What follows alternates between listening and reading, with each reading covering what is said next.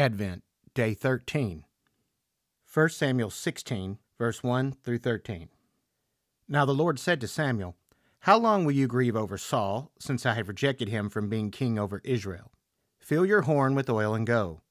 I will send you to Jesse the Bethlehemite, for I have selected a king for myself among his sons. But Samuel said, How can I go?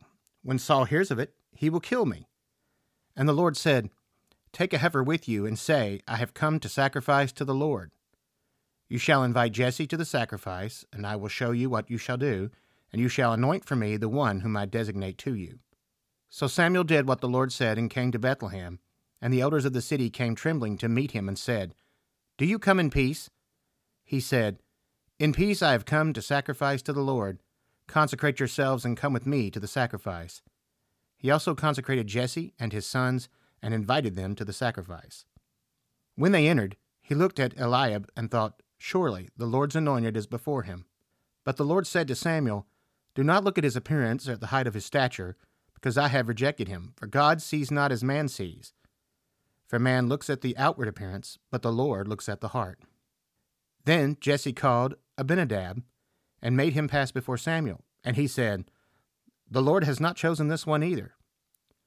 Next Jesse made Shammah pass by, and he said, The Lord has not chosen this one either. Thus Jesse made seven of his sons pass before Samuel. But Samuel said to Jesse, The Lord has not chosen these. And Samuel said to Jesse, Are these all the children? And he said, There remains yet the youngest, and behold, he is tending the sheep. Then Samuel said to Jesse, Send and bring him, for we will not sit down until he comes here. So he sent and brought him in.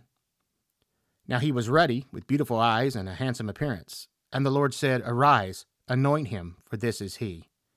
Then Samuel took the horn of oil and anointed him in the midst of his brothers. And the Spirit of the Lord came mightily upon David from that day forward. And Samuel arose and went to Ramah. 2 Samuel 2, verses 1 through 7. Then it came about afterwards that David inquired of the Lord, saying, Shall I go up to one of the cities of Judah? And the Lord said to him, Go up. So David said, Where shall I go up? And he said, To Hebron. So David went up there, and his two wives also, Ahinoam the Jezreelitess, and Abigail, the widow of Nabal the Carmelite. And David brought up his men who were with him, each with his household, and they lived in the cities of Hebron. Then the men of Judah came, and there anointed David king over the house of Judah. And they told David, saying, It was the men of Jabesh Gilead who buried Saul. David sent messengers to the men of Jabesh Gilead, and said to them, May you be blessed of the Lord, because you have shown this kindness to Saul your Lord, and have buried him. Now may the Lord show loving kindness and truth to you, and I also will show this goodness to you, because you have done this thing. Now therefore, let your hands be strong and be valiant, for Saul your Lord is dead, and also the house of Judah has anointed me king over them.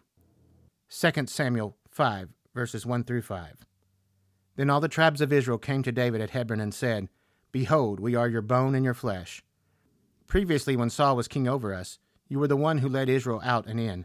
And the Lord said to you, You will shepherd my people Israel, and you will be a ruler over Israel. So all the elders of Israel came to the king at Hebron, and King David made a covenant with them before the Lord at Hebron. Then they anointed David king over Israel. David was thirty years old when he became king, and he reigned forty years. At Hebron he reigned over Judah seven years and six months and in Jerusalem he reigned thirty three years over all Israel and Judah.